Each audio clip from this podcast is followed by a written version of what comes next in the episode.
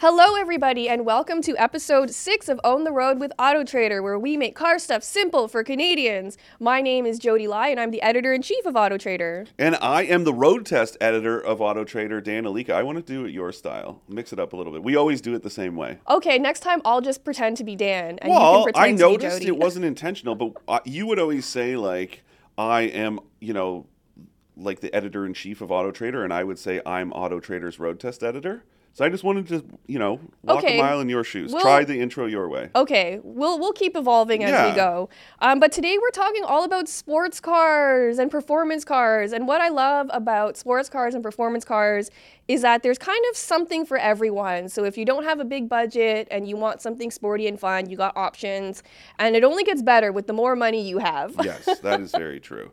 It's uh but I think, you know, and we'll get into it. I don't want to like, you know, jump too far ahead, but it's cool that still like affordability can be uh, like there are cheap sports cars that are more fun than six-figure ones. Oh, I'm a firm 100%, believer in yeah. Um, so it's really cool that even though the market has evolved and, and has changed so that there is more options, it's still firmly rooted in this like affordable, fun, you know, package and Yeah, and I'm, I'm always telling people that sports cars really aren't all about the numbers. Like, you Yeah. hear a lot of people bragging about like torque and horsepower and like drag times and zero to 100 times.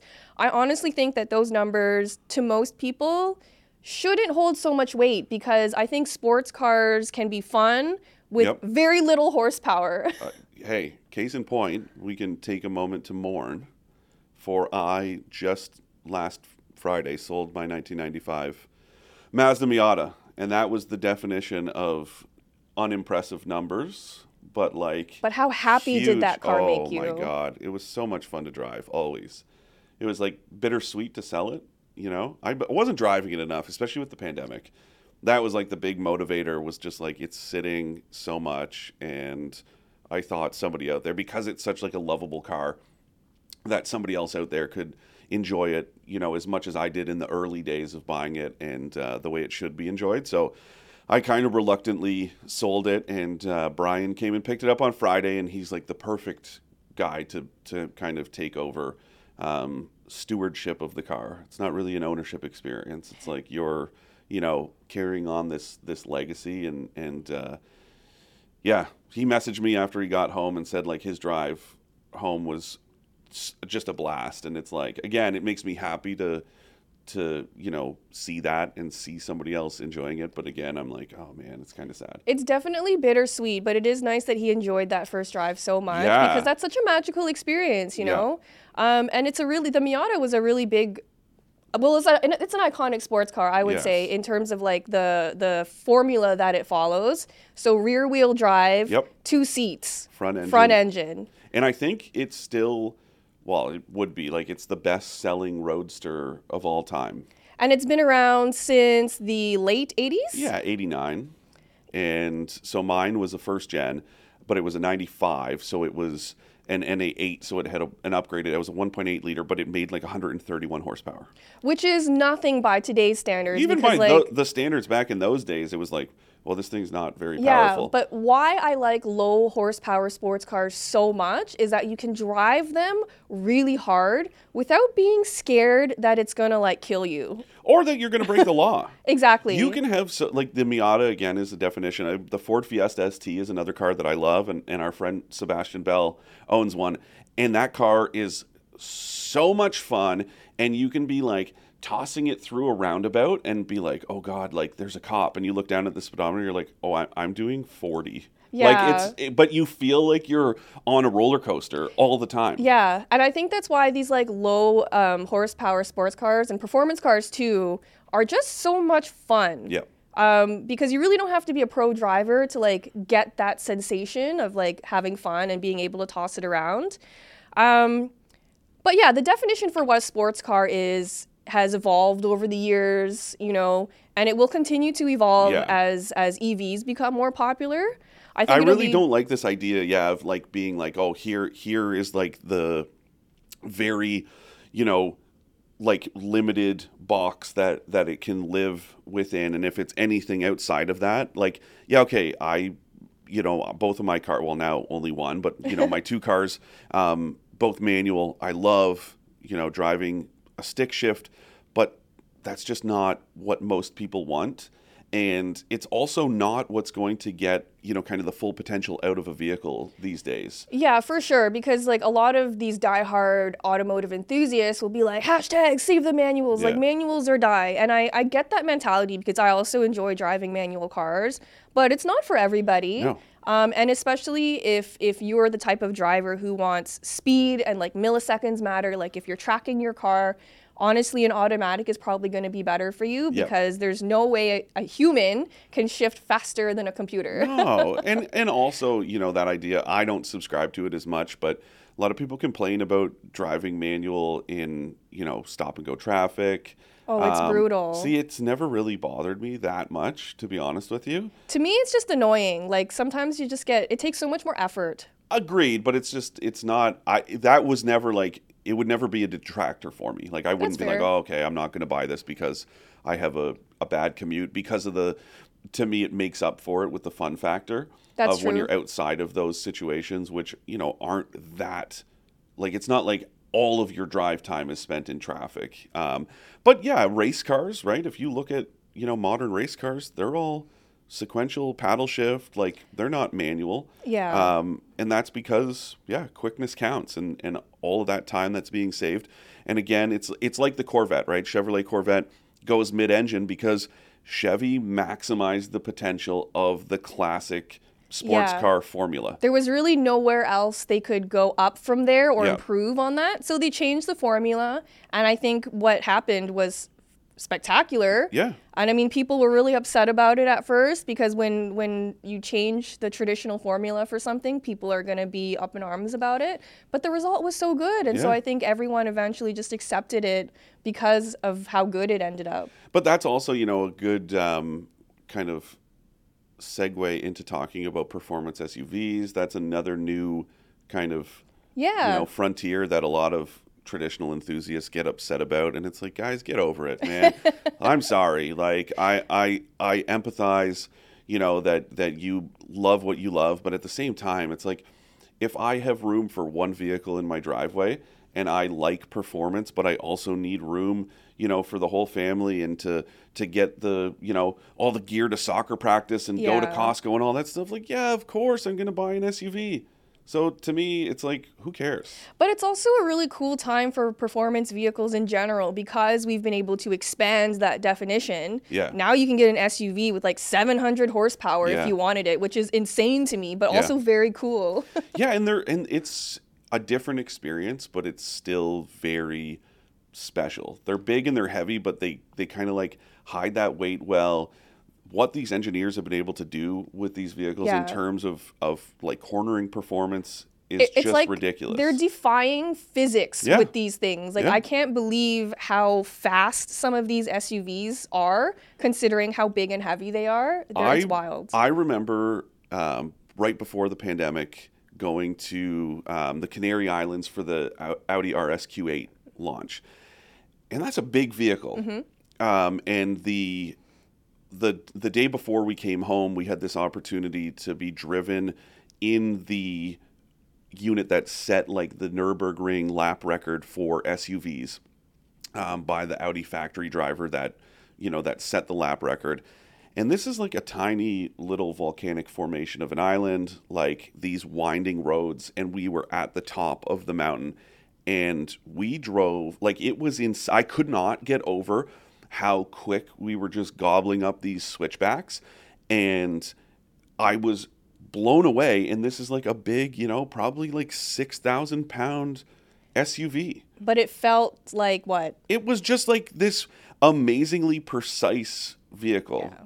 and it was you know could still like hit like a sledgehammer but it like had that precision of like surgical instruments and i could not and obviously the driver was you know a big a big reason Right, why 'cause he but was a professional driver. but still to to be able to do that in an SUV like remember that Lamborghini that like first kind of performance SUV it was like ridiculous it was the Urus? no like back in the 80s I don't remember what Oh, it was the called the Rambo Lambo or Yeah, something. The R yeah. LM something something. Yeah, and that like compare that to Yeah. you know the to the Urus, which has the same underpinnings as the RSQ8, um, just like a few differences here and there.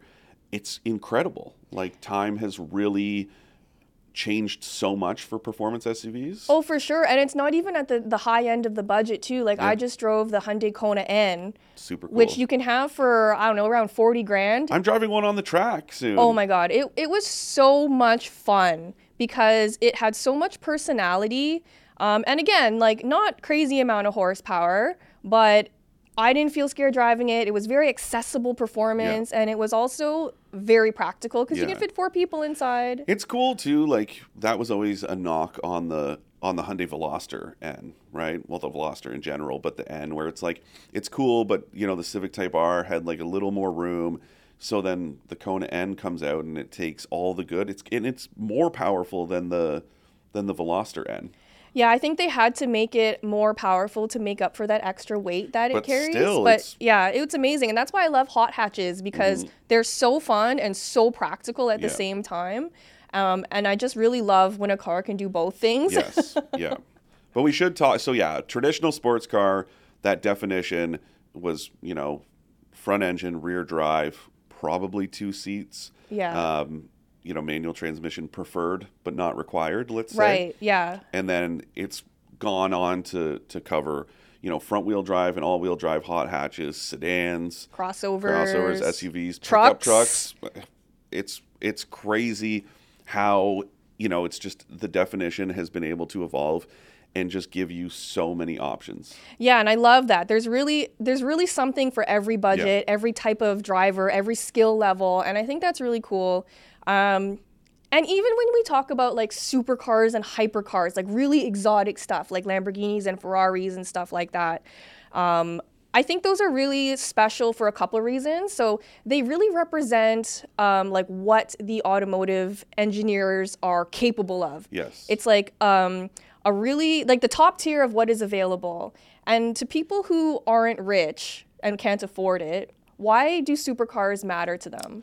I don't know. I mean, they're aspirational, right? Exactly. That's what you were saying earlier about, you know, this idea of like a sports car in general just being this this representation of like the open road and and you know kind of getting out there and that's what a supercar is just on another level right Yeah, exactly. It's really a great showcase for what kind of tech and engineering the automotive industry is capable of. Yeah. And that kind of stuff will trickle down to passenger cars that the rest of us can afford. Yeah. Um, eventually, like it does take some time, but all of the research and development that goes into those vehicles will trickle down into stuff that we can actually afford. But it's interesting for me. That's why like a brand like McLaren is so cool, right? Because okay, Lamborghini, it's part of the the Volkswagen group, so of course you're going to have that trickle down. And I think you know even don't get me wrong, the the RSQ8 is very expensive, but it's a cool example of how you know tech sharing between brands like a Lamborghini can make its way into something that's a little more attainable, um, or a brand like Audi that's you know a little more palatable to more people. Um, but when you look at a brand like McLaren, it's crazy because it has no, you know, kind of regular brand. It's not part of another Right. group where it's like, oh yeah, you're going to see this technology in ten years. Right. It's like a its very boutique automaker. yeah, but but part and parcel with the whole like aspirational thing is McLaren having the F1 team and creating fans, just like passionate, passionate McLaren fans who have maybe never driven the cars, Yeah. maybe never will, but they are like devoted to that brand. Also because what they're doing is it's just so gorgeous. Like you see one on the street and it will stop anyone dead in their tracks. And it's just so special. Like I've been very fortunate that I've been able to drive a McLaren and you know they have those crazy supercar doors that like Yeah. swoop upwards and like everything is carbon fiber and the one I was driving was this beautiful like rich purple metallic color. I drove an orange one. And Oh it was my like God. Just like everyone stopped and looked It's at it. It's so special. And Yeah. so like every time I'm I'm able to drive a supercar or something like that, I really realize that you have to have the personality to match because Yeah. everybody wants to talk to you about it. Yes, agreed. but yeah, it's but it's cool because when you know that's that kind of other end of the spectrum, and then you have like I just drove the Toyota GR86. That's very traditional. Um, you know, I recently drove the new Nissan Z. And you loved it. It was very good. Yeah. And and though you know it's still that's a fifty thousand dollar car, but it's still like that's much more reasonable and realistic for more people Exactly. and yeah. it's cool and that's and the cool thing like you know i i kind of described it when it when you asked me what it was like it's like the z is the you know subaru brz and toyota gr86 that everyone wants but no one wants to pay for Right. right because it's always oh like the brz and, and 86 So slow. so slow, not enough power. And it's like Nissan comes out with a 400 horsepower Z car that's you know twin turbocharged, and it's great. It feels very much like Mm-hmm. those cars, just amped up. And then, but nobody's going to want to pay. That's the cool thing about the BRZ and the GR86 They're is so that they're still affordable. affordable. The the GR86 starts around thirty one thousand dollars in Canada, and the BRZ starts like just under thirty thousand. Yeah, and we were talking to someone in the office about it. They were like, "Oh, is it expensive?" And you were like, "Oh no, it's like 30 grand." And their mind was blown. Yeah. And they were like, "Wow, that's suddenly looking really appealing now." Yeah. And this guy's a Porsche owner, right? Yeah. And so the fact that you can get performance for not a lot of money is so cool to Yeah. me, and I hope that kind of always is there. yes, and it's and I think they're always, maybe not always, but I think for a long time there's going to be that kind of entry level performance because there are enough. And same thing with McLaren, it creates fans, right? When you know we're like kind of a little bit older in the sense that when when we were younger the the aspirations around a brand like Subaru were very much related to its rally mm-hmm. heritage the BRZ came out kind of, you know, you and I were already like in our probably, well, when was that? 2013. So I was like in my late teens.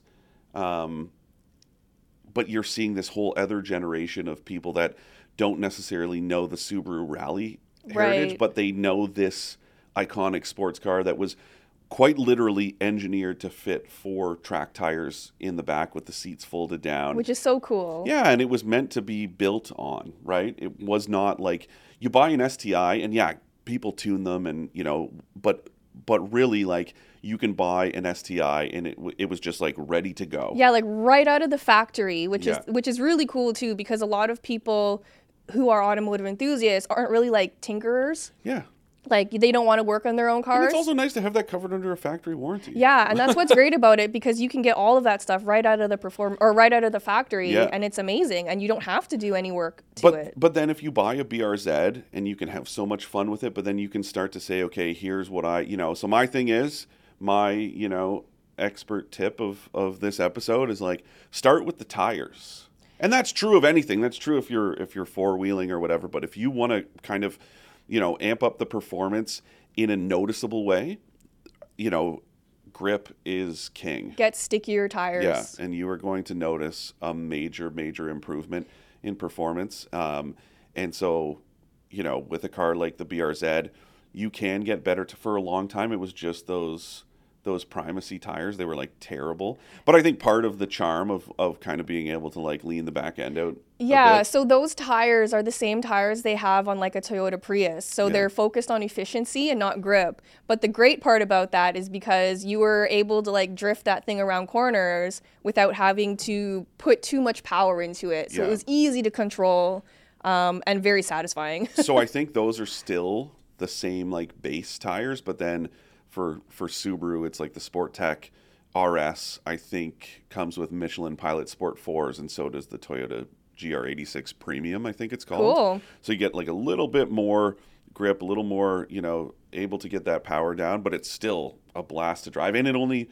It's the new one's what 230 horsepower. It's still not like a super powerful car because it doesn't need to be. It doesn't need to be because what sports cars like that do so well, like I'm talking about the low power Mm-hmm. ones, is their focus on purity, precision, agility, and fun. And being lightweight is a very big part of that as well, and balance. Yeah. Um, and without all that extra weight to carry around, you don't need a sports car to be super powerful because it just doesn't need, it doesn't have as much to motivate it.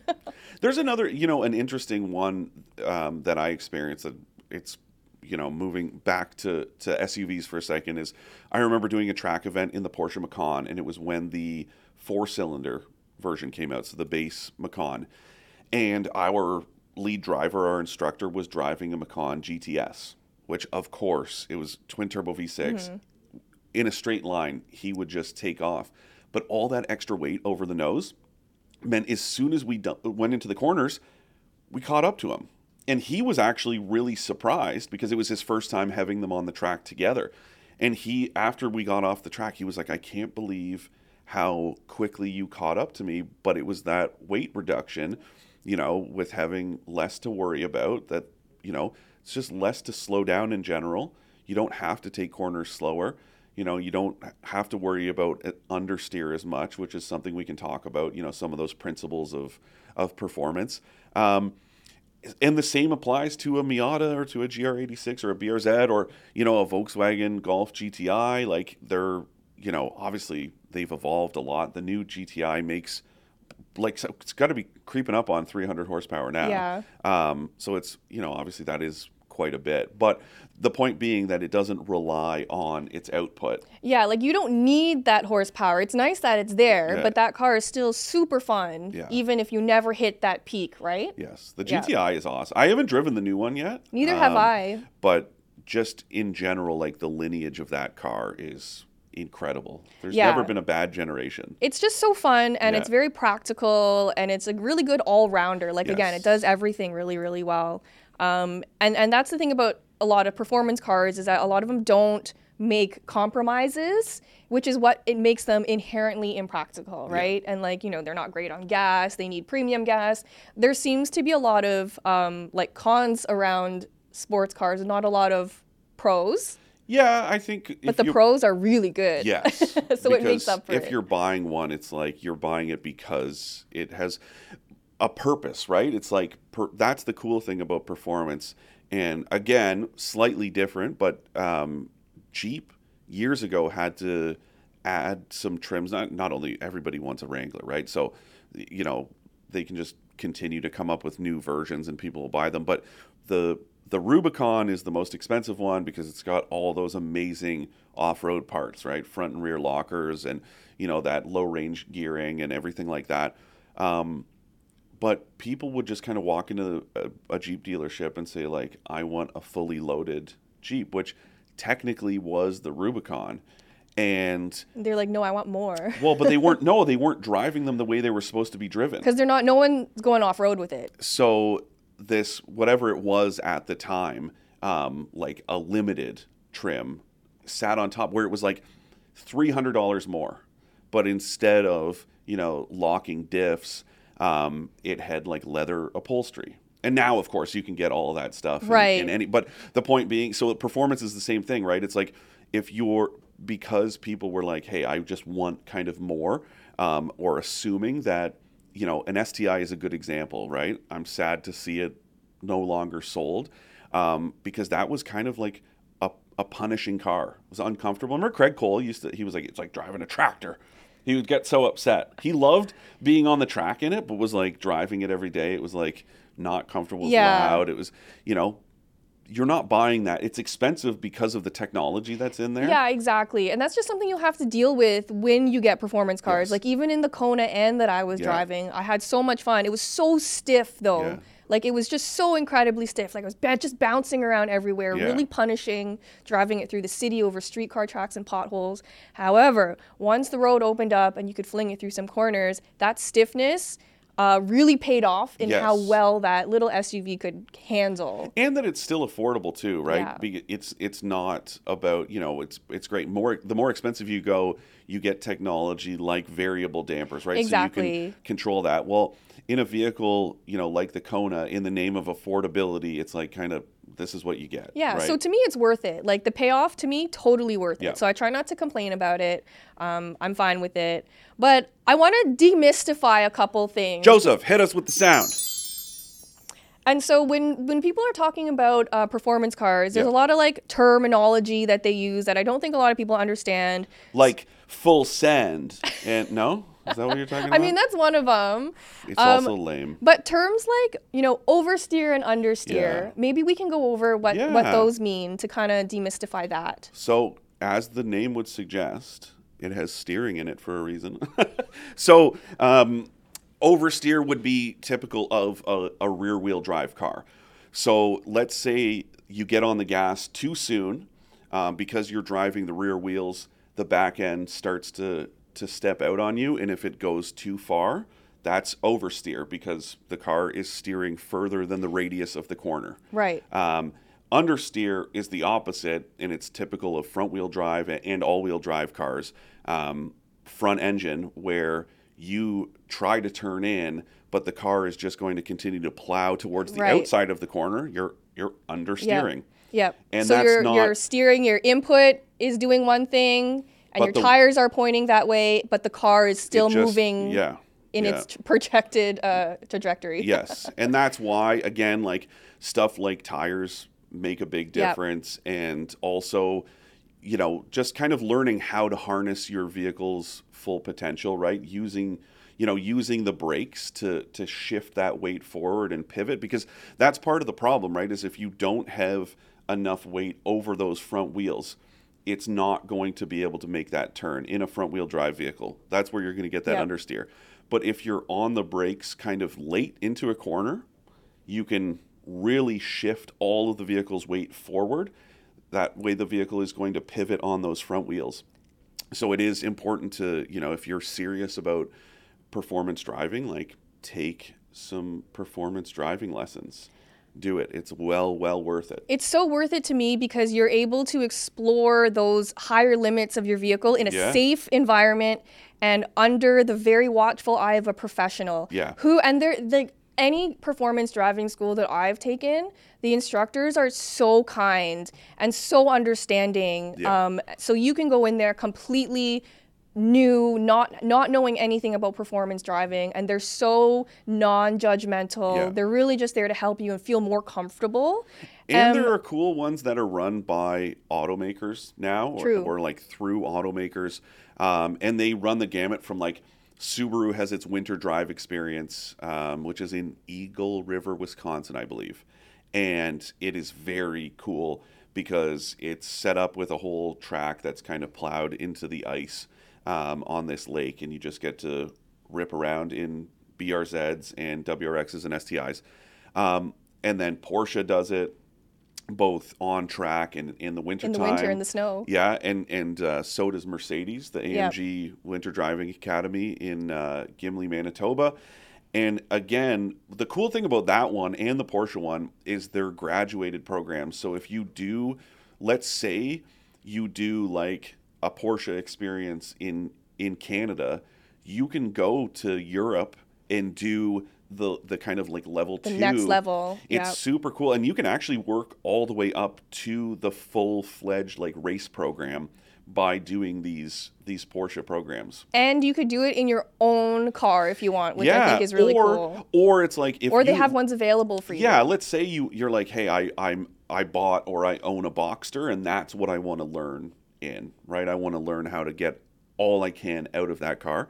Then you can drive a Boxster at one of these events and really, you know, go home with more knowledge. And there's also the safety side of it, right? It's like you can apply those best practices um, in a situation where you start to understeer. Yeah. And and you know, obviously it's you know it's a track environment, but you can actually take those lessons and be like, hey, what do I do in the event of an emergency on the road? Exactly, because like when we talk about oversteer and understeer, if you're able to react and control it in the way you want, that's how you get faster Yeah, as a driver. yeah. And so but but the key is to do it in a in a controlled and safe environment. Like I do not recommend going out on public roads and trying to drift your car or anything like I'm that. really- I feel like that's that's- really unsafe. Yes, I'm. You know, on a back road, I, if I'm by myself, of course, I'm going to have a little bit of fun. But I am not. Street racing is so stupid, and I will. You know, we're we're lucky in our jobs that we get to drive a lot of cool cars,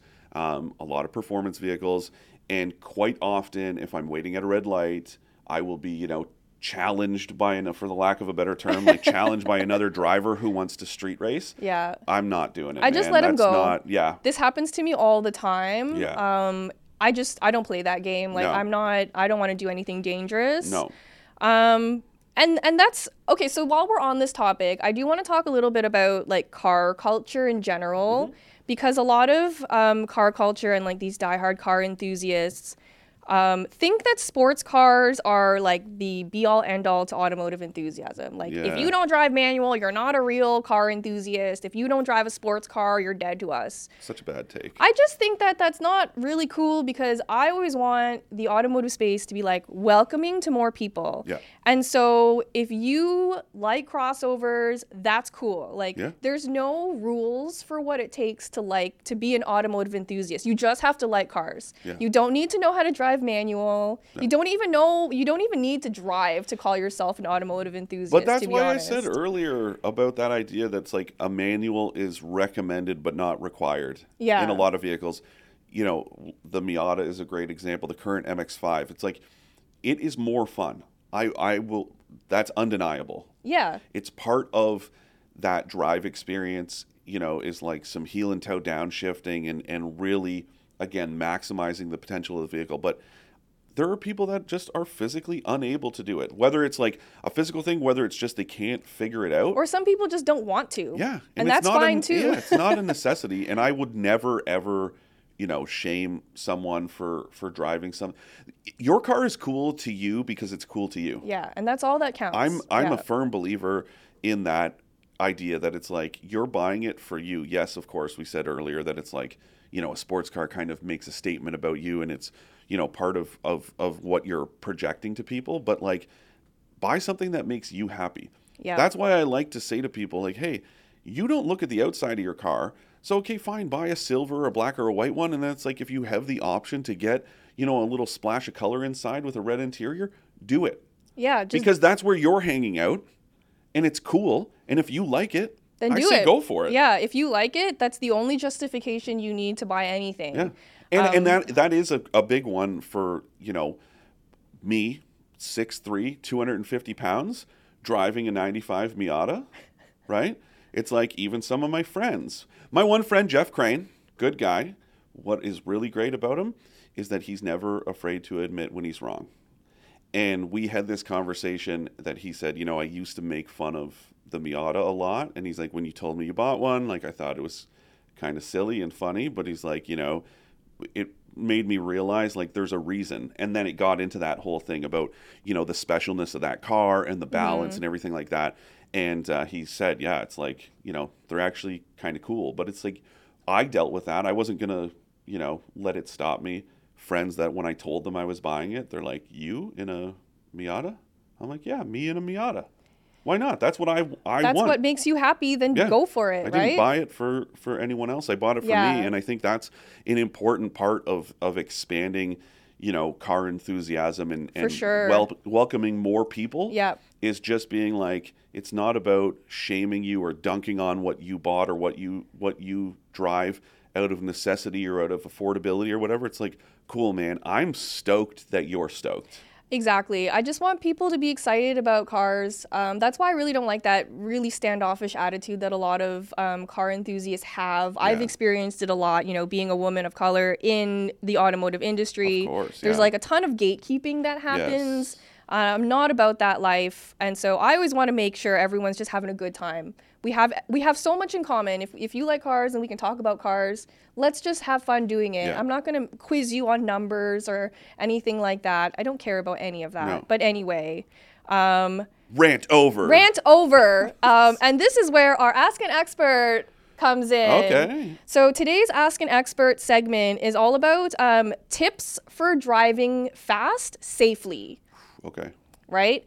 And so for me, Yeah. you you said have proper tires, which is really Yeah. really important. One of the best tips I got um, during those performance driving lessons was look as far as you possibly can. Don't look right at your in front of your car at the nose of your No. car. You want to look far far ahead. For multiple reasons, it's it's that idea of looking where you want to go. exactly. Um, so if you have your eyes up and you're looking at that corner, you know, you are going to be able to take it quicker and safer rather than like looking at the uh, you can't see the asphalt in front of your car. You're trying to see something that Exactly. and and you can't anticipate that way. Right? So whether it's just a corner, I'm not talking about, you know, an animal running out or another vehicle. If even if it's just a wide open road or a wide open stretch of track, it's like keep your eyes up, look down the road, look where you want to go and you will point the car in that direction. Yeah, your body is crazy like that. Yeah. So look where you want to go is the best advice. Yeah. Um, the other one that I think a lot of people don't consider is a proper driving position. Yeah, that's a big one. Uh, I remember I had one not that long ago. I was talking about it in a video on the Auto Trader YouTube channel, and um, this guy was like, "Who taught you proper seating position?" And I was talking about it from like that per- performance perspective, right? Where it's like you want to have you know your your elbows kind of not tight to your side, but but tighter. And you wanna have a- bend a in your bend. a bend in your elbow because if they're straight out, like that's not good. If they're like t- if it's too close to you, same thing. It, it impacts your response time. You know, nine and three driving position. Like let your hands kind of fall where the spokes of the steering wheel are.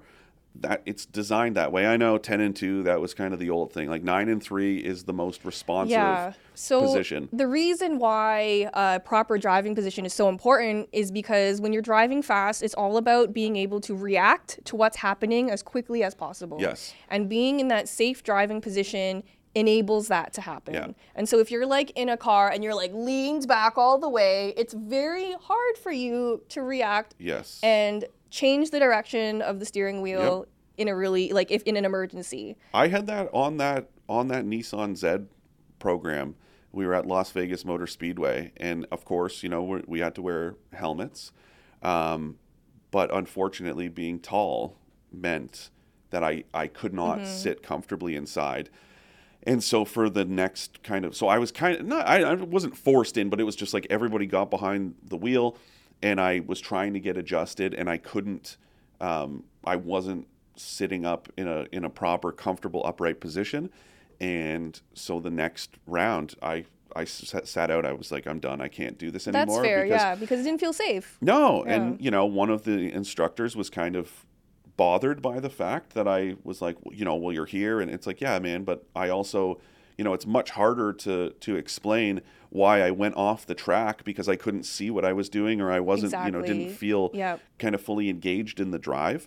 Um, and that's another big that's that's a good one for car shopping too Yes. is don't get your heart set on a vehicle and i talk about this a lot in in every vehicle but don't get your heart set on something until you get behind the wheel even if it's just sitting there no test drive yet go to an auto show check them out for yourself if you have that short list of cars because it could be very disappointing that it's like oh i don't fit or it's just not comfortable for me Yeah, and you won't know those things until you experience it in person. and so don't force it because yeah. again that's a big part of that safety Yeah. thing is if you're not comfortable if something's telling you that this isn't right it's not right and and you need to to bear that in mind yeah. Just follow your gut and just keep in mind safety, safety, safety. that And also, brings me to hold on another another tip about about safe driving is that idea that don't especially on the road we just went over it with with street racing and all that stuff but driving outside of your abilities is a recipe for disaster and that again is why those advanced driver training programs are important but pushing yourself and your vehicle further than your limits or the limits of your vehicle can have fatal results. It's not a joke. It's not something to take a risk. These are big, heavy objects that can change a lot of lives very quickly, and you need to be smart and safe and responsible. Yes, have fun.